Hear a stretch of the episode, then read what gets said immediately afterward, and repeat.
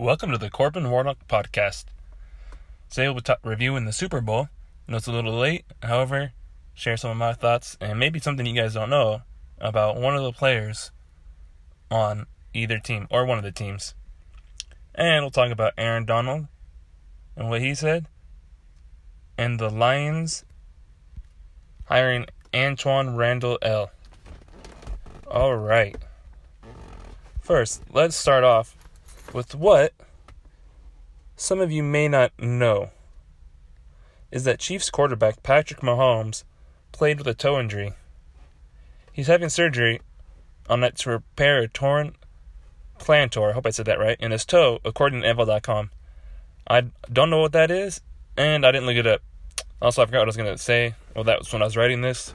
Ouch. Now, that's gotta hurt. Having surgery on the toe? Yikes. Alright, moving on to review the game. Mahomes, despite losing the Super Bowl to Brady,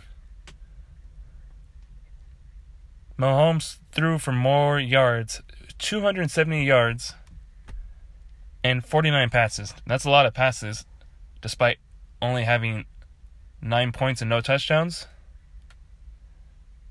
and two interceptions. Then on the other side of the ball, Brady threw for less yards, 201 yards, less completions and attempts, 21 completions out of 29 attempts. However, he threw for three touchdowns and no interceptions, which to me seems like one of the key factors is interceptions to no interceptions. However, both quarterbacks, Brady and Mahomes, they each had a fumble in the big game. According to the score, that didn't seem to affect the Buccaneers that much. Also, if Mahomes didn't throw those two interceptions, the Chiefs would have lost by a touchdown and two point conversion, and the, a big game Super Bowl would have at least been closer. Additionally, here's something you may also not know. This time with the Buccaneers, running back LeSean McCoy didn't play in the big game, and he won his second Super Bowl ring. He won two Super Bowls back to back. Can you guess who he uh, played with last year? The Chiefs. And then this year, the Buccaneers. Another player that won back to back with different teams that I can think of when I wrote this is Brandon Browner, cornerback. He won with the Seahawks, then the next year, won with the Patriots against the Seahawks. And now that I said that out loud, same with McCoy, different team, and won against his former team in the Super Bowl. The only difference is Browner actually played in the Super Bowl. LeSean McCoy didn't play in either Super Bowl, yet he still got two, two Super Bowl rings. All right. Now, let's go on to something else.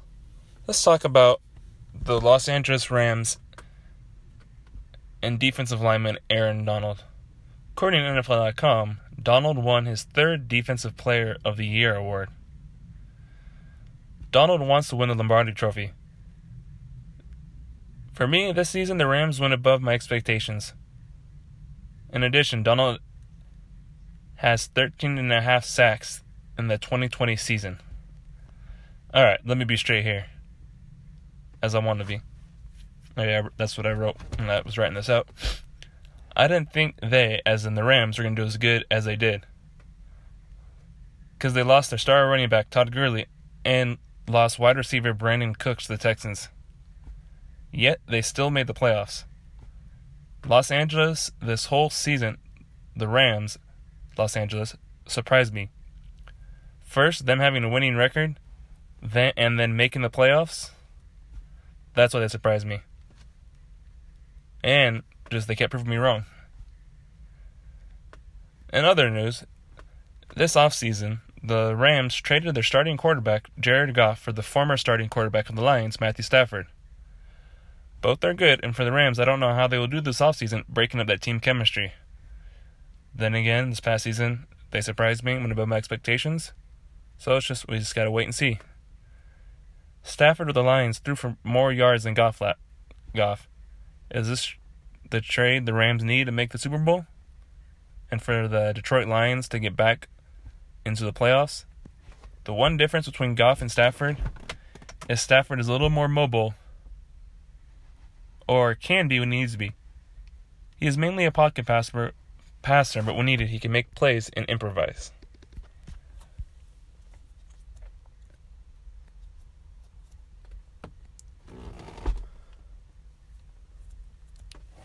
Both are pocket passers.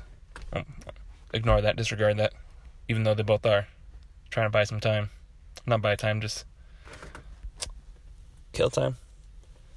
Just being straight up here. Alright. So for the Rams, the receivers and team the Rams cut for fourth wow, that's embarrassing. The Rams receivers cut for 4,183 yards.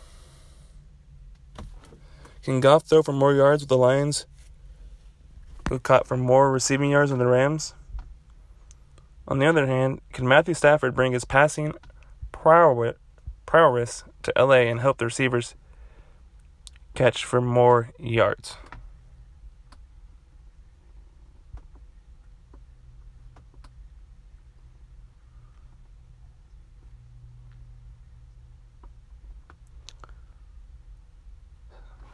Right.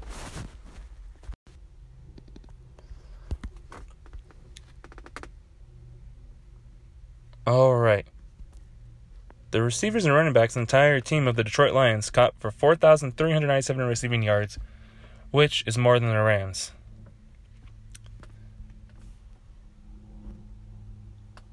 All right. Sticking with the Lions, Rams Lions news. According to F.com, the Detroit Lions they hired Antwaan Randle El as receivers coach. Most of you remember him in his days with Pittsburgh as a wide receiver. He was also a quarterback in Indiana. Randle El with the Lions seems to be a good match for the Lions offense, as the Lions had more receiving yards than got through to the Rams receiving corps and entire team in Los Angeles. And the new quarterback in Detroit, Goff. Can he and the receivers build chemistry quickly? Also, I remember Antwaan Randle El being one of the quickest, speedy receivers in the league with the Steelers.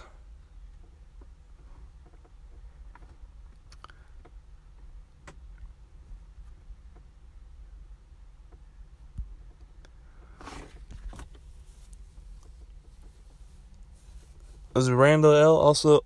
I didn't write this down. I just thought this on top of my head. Is Randle El also key coach the Lions need to help uh, this organization get back into the playoffs and make a playoff push? We can only wait till next season. Thanks for listening to the Corbin Warnock podcast. If you have any questions or comments, Feel free to comment or click the, click the link to comment. And we'll talk to you soon. And thanks for listening. Bye bye.